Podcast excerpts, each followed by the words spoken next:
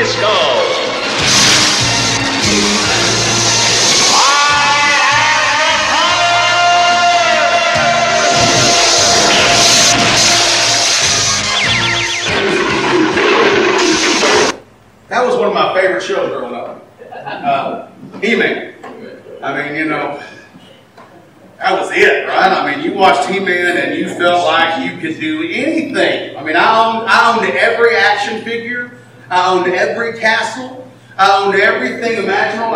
So mad at my mom when I got in the eighth grade and she gave it all away to my cousins. I was like, you're too old for this stuff. Mom, it's collector stuff. I, you know, you would, you, I had the play set where you could dress up as He-Man. He-Man was so cool, but He-Man derived his powers from Castle Grayskull, the castle in the background. And the way he would do it, you just saw. He would hold, he would take the sword, he put it in the air, and say, by the power of Grayskull, I have the power. And all of a sudden, he went from this wimpy guy to this very muscular superhero type guy, and everything was great. Well, today we continue in our series, Say What? Does the Bible really say that? With a belief that many hold um, that kind of reminds me of He Man. This belief that through Jesus I can do anything. It comes from one verse that we take way out of context. Um, and use it as a mantra. And it's He-Man like in its use. When he says, by the power of grace I have the power, you knew in that moment he was going to become strong. He was going to start throwing things left and right. It was going to be okay. And we use this same verse. We put it on our walls. We put it on posters. We put it on bumper stickers. Evander Holyfield put it on his trunks when he went boxing. And that verse is Philippians 4.13. And that verse says, we might all know it, I can do all things through him who gives me strength. Let's pray this morning. Father God, we come to you now and we thank you we praise you for your blessings. Father, we ask right now that you would take this time and use it for your glory. Father, use me as a vessel. May the words that I speak be yours and yours alone. Father, we thank you we praise you we ask all these things in the name of your Son Jesus and for his sake and all God's people said. Amen. Amen. And now some of you may be going, Brother Troy, you went off to Medley. Last I was okay with. This week, you can't touch that verse. You can't touch that. That's what I use for everything. Okay? That's fine. But there are four reasons as you read this verse why this verse does not say what we think it says. The first is this interpretation fails the logic test. Quite frankly, it doesn't make sense. There are logical things that I can't do through the power of Christ who strengthens me. I will never be a prima ballerina through the power of Christ who strengthens me. I will never be able to breathe underwater without equipment through the power of Christ who strengthens me. I will never be able to fly like Superman through the power of Christ who strengthens me. Even the most supernatural occurrences in the Bible can still pass the logic test. The parting of the Red Sea. Exodus gives a reason why. A strong wind came from the east and blew all night long and parted the waters. There's a logic test there. Um, Christ's resurrection. Supernatural, yes. But when you put everything else together, when you add all the things that come up to it, there's no other logical conclusion. You can't go anywhere else. I can even look at the response of the Pharisees and the Sadducees, the Jewish people, and give a reason logically why Christ's resurrection is true. Why? Because they tried to bribe the guards. You don't try to bribe the guards to tell something you know isn't true if the thing that you're trying to get them to hide isn't true. So it fails the logic test. That the Bible is a supernatural book, but it will always logically fit together. So what we're saying here isn't that things in the Bible that there aren't things in the Bible we can't understand. There are things in the Bible that we're always going to go, huh? I mean, the Bible tells us we see here, as through a glass darkly, we don't see everything. We see shapes, we see symbols, we don't see everything. There's always things we don't understand. What we're saying is, when all the facts are looked at, God's Word will be logical because it's wisdom. Because the fear of the Lord is the beginning of wisdom. And when we look at the wisdom contained in the Bible, we find that there's logic there. There's, there's nothing that, that doesn't happen. So this interpretation fails the logic test. There are certain things you can't do. But this also interpretation also fails the theological test. There is one thing in creation that God can't do. Now, I know all y'all are going, wait a minute. God can do anything. Yes. But God can't do anything against his nature. God is holy. God can't do things that are unholy. God can't do anything that goes against his nature. And so, if we interpret this as I can do anything through Christ, we set up God to bless things and empower us to do things that go against his nature. I can rob this bank through Christ, who gives me strength. I can cheat on my spouse through Christ, who gives me strength. I can steal this car through Christ, who gives me strength. I can spread this rumor through Christ, who gives me strength. Those are all things that go against the very nature of God. And so we can't claim those as things. So when we say anything, we put God to this test that he, He's not going to pass. Because God won't do those things. And, and God will not bless things that are not in His will. One of the things that makes me cringe and has always made me cringe, and, and, and Carrie's always just like, just get off of Facebook. because I will see people who are just steeped in sin, who are saying, God has blessed me so much. What? Wait a minute. God didn't bless that. That's not God's blessing. That's something else going on here. Because God doesn't give you the power to do things you're not supposed to do. God doesn't say, yes, we can't do anything sinful through the power of Jesus. We can't.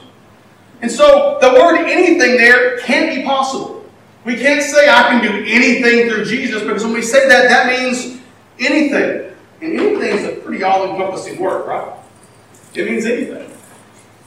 So it, it, it, it fails the logic test, it fails the theological test, but it also fails the consistency and practicality test. Now, you're probably what? What does that even mean, Brother Troy? What does it mean that it fails the consistency and practicality test? Remember Evander Holyfield? He was wearing this verse on his trunks when he was knocked out. I mean, I guess he could get knocked out through Christ who strengthens him. But he went in there thinking, I can win this match through Jesus who strengthens me. And he got knocked out. What is it? Let's say there are two runners. Let's say there are two teams. Or a lot. Now, let's say there's two basketball teams. And both of them are claiming this truth that I can do anything through Jesus who gives me strength. Who wins if both of them claim it? If they're claiming it thinking we're going to win, Jesus is going to give me this win because I can do anything through Jesus, if that's the claim, if that's the reason, who wins? They both can't win. You know, in the immortal words of uh, Ricky Bobby, you can't have two number ones. You find yourself in this spot where if you're going to be correct in your interpretation, for an interpretation to be correct, it has to be consistent in all situations. If both sides believe they can do anything, for the interpretation to be consistent, they would both have to win simultaneously. And for this interpretation to stand up, they would have to do that. And it doesn't stand up to that. So what do we do? If all of these things stand in the way of this verse really meaning I can do anything through Christ who strengthens me, what do we do with this verse? Well, in biblical interpretation, context is key. You always have to read the context. And so there, I want to read to you Philippians 4, I mean 4, 10 through 14. It says, I rejoiced in the Lord greatly that once again you renewed your care for me. You were, in fact, concerned about me, but lacked the opportunity to show it. I don't say this out of need, for I have learned to be content in whatever circumstances I have. I know both how to have a little, and I know how to have a lot. In any and all circumstances, I have learned the secret of being content, whether well fed or hungry, whether in abundance or in need. I am able to do all things through him who strengthens me. Still, you did well by sharing with me in my hardship. Paul is speaking here of hardship. Paul is, is speaking here of contentment. He's speaking of the hills and valleys of life where at one point you may have abundance and at the next point you have nothing. At one point you may be well fed and at the next point you may be hungry. This is Paul's context for this verse. How often do we find ourselves in different spots in our life? And it doesn't take that long. I uh, didn't start investing in my 403b. It's not a 403. It's it's a special pastor thing. I can't remember the number. Until a few years ago.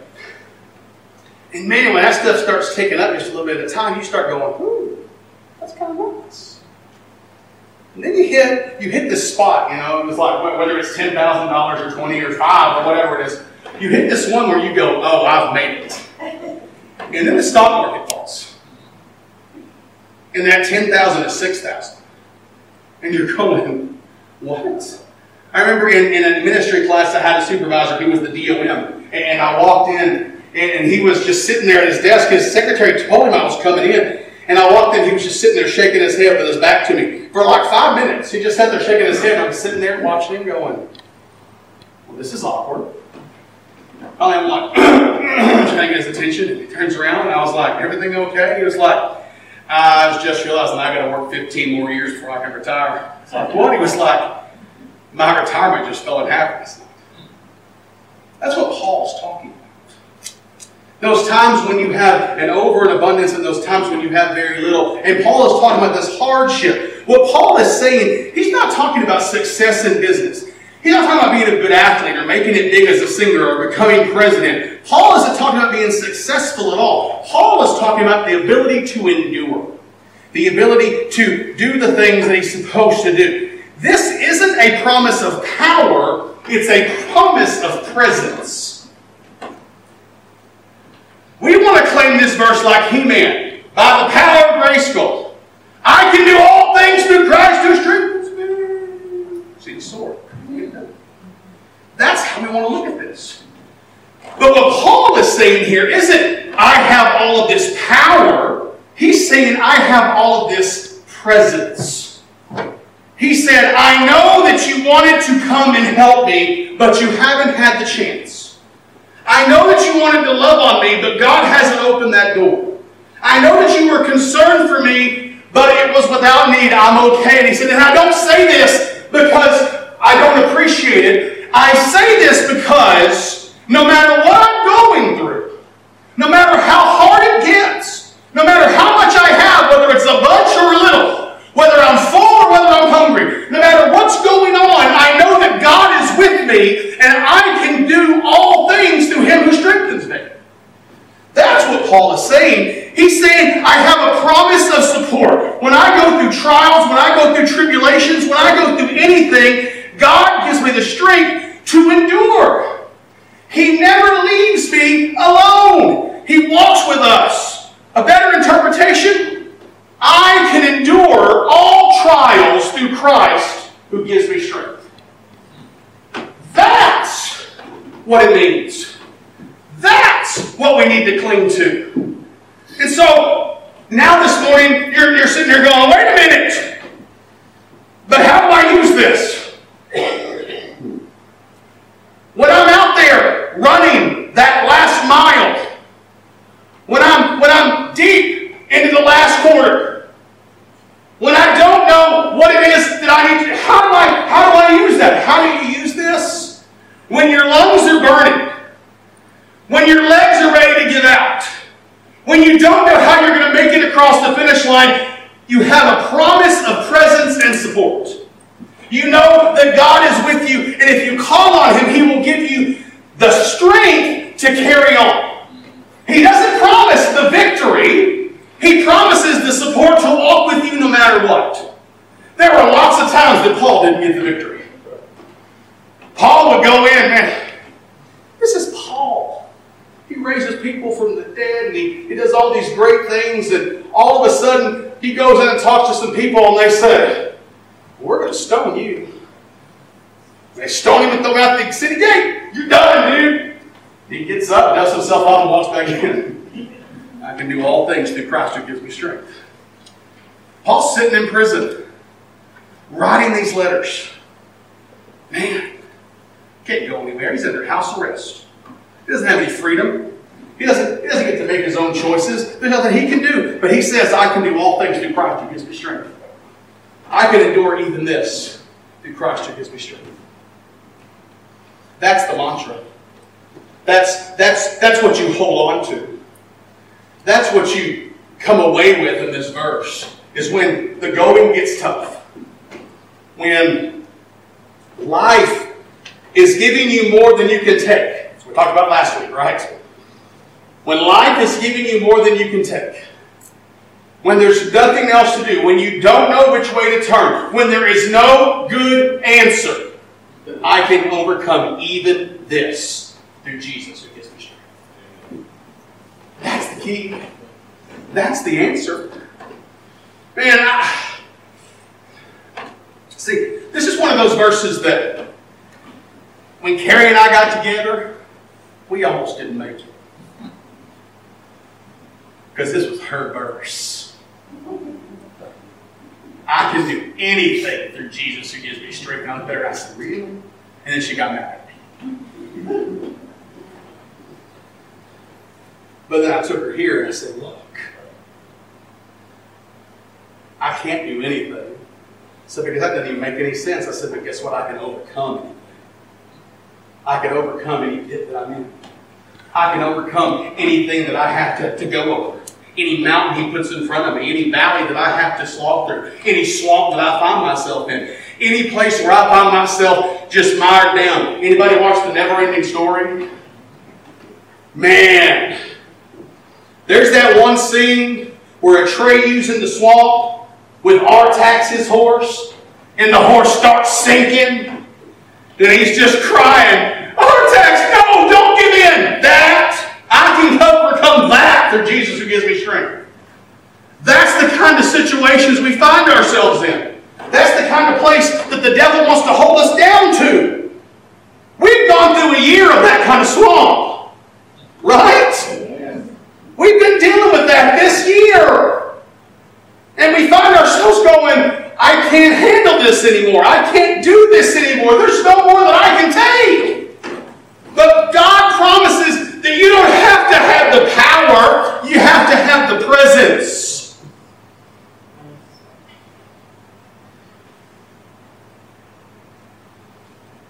Because when you pray for His power, what are you praying for? Remember last week? I asked him three times to take away this thorn in my flesh. He told me no, and he said, Guess what? My grace is sufficient for you. Why? Because my power is perfected in weakness. If I pray for more of God's power, I'm praying for God to make me weaker.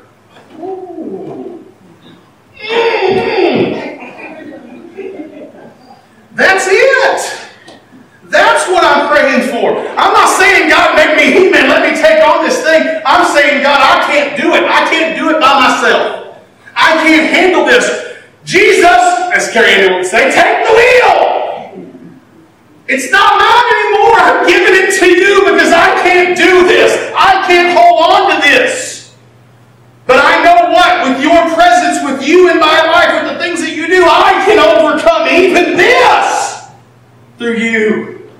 I can overcome the hardest thing I've ever done through you. There have been hard moments in my life where I just didn't know how I was going to do it. I had some very upset church members with me once.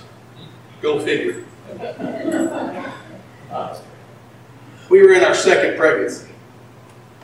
And uh, I taught a Sunday school class, which uh,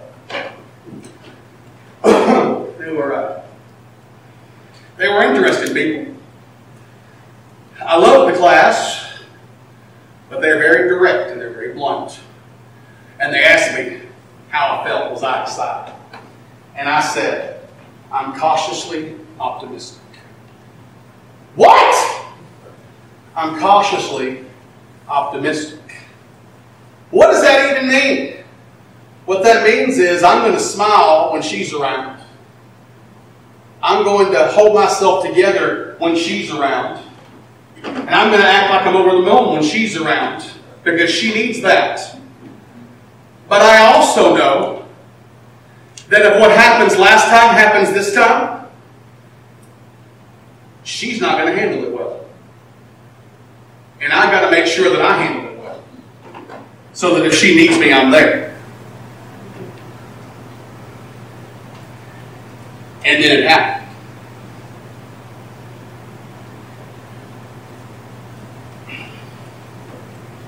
And we went to the appointment, and again, they didn't find the heartbeat.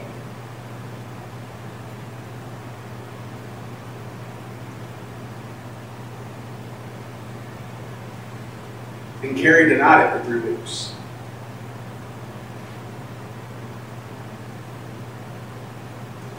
I can overcome even this through Jesus who gives me strength. You see, she hadn't passed the baby yet, so in her mind there was still hope. We went on a trip to Wyoming and Montana and back, and it was before it was three weeks before anything ever happened. And then we had to overcome it again. And then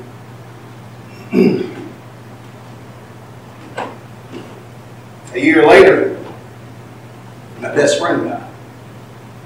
My mom.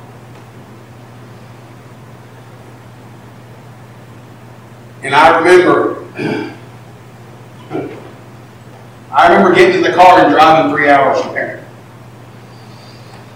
And I remember making every funeral plan on the way. And I remember everything being okay.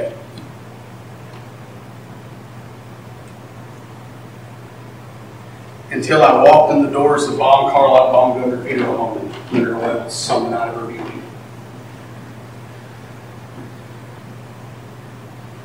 And I was done.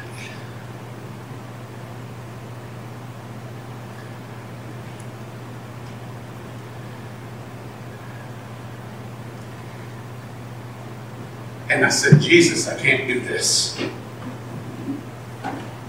Carrie didn't know what to do. Carrie doesn't know what to do when I'm like that because I'm not like that.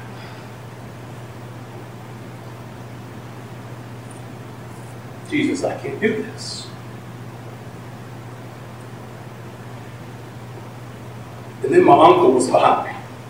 Was baby brother.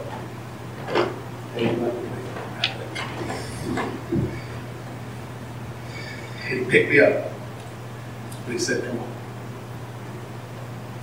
I can do all things through him who gives me strength. It's not about power. It's not about success. It's about the fact that when times get tough, when everything's topsy turvy,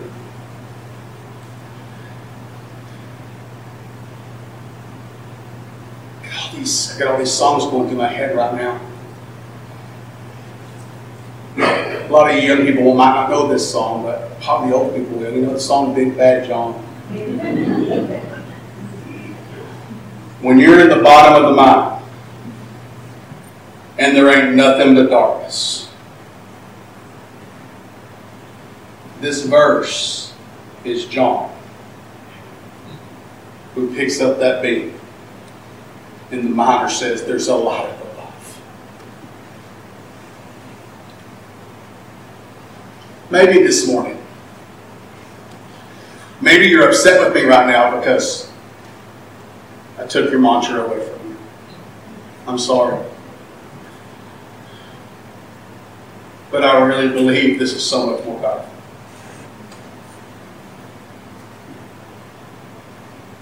Maybe this morning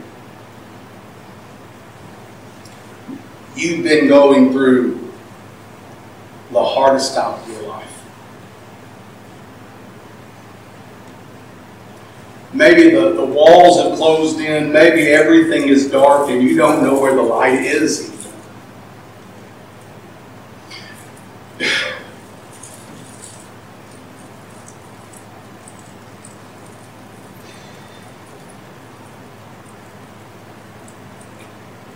I am uh, barely holding it together right now because I'm mad at this world, put it that way. Because my seven year old last night panicked and he said, Daddy, I don't want to die. That's what this world has done right now. But you know what? I can do even this through Jesus who gives me strength. This world has gone crazy, and there's no doubt about it. And when's the craziness going to end? Only God knows. Because I don't know. But God knows. And God's got a plan. And he's, he's walking that path and he's clearing that way. And if you'll follow, he'll show us where it's at. But even this, even all the things that are happening and all the questions and everything else, everything we can overcome through Jesus. Matter. Matter what it is, we can overcome it. Maybe this morning you've just been down in the dumps. You have, you have not been able to overcome this feeling of overwhelming, oh my gosh, the world's just coming to an end. Now's the time to say, Jesus, I'm done. It's not me anymore, it's you. I need your presence now more than ever. Maybe this morning you want to pray. The altar's open. I'll pray with you. Maybe you want to start a missions or ministry. Maybe you want to join this church in membership. Maybe this morning, though you've never known Jesus, Maybe you are literally groping around in the dark looking for daylight and you don't know how to find it. I'm here to tell you today that Jesus is the light. He's the daylight. He's what will show you the hope when the rest of the world is falling apart. He is it. If you don't know Him, now's the time to know Him. Not tomorrow, not next week, right now. Because we're not promised tomorrow. But wherever you're at this morning, whatever you need, give it to Him. Would you pray?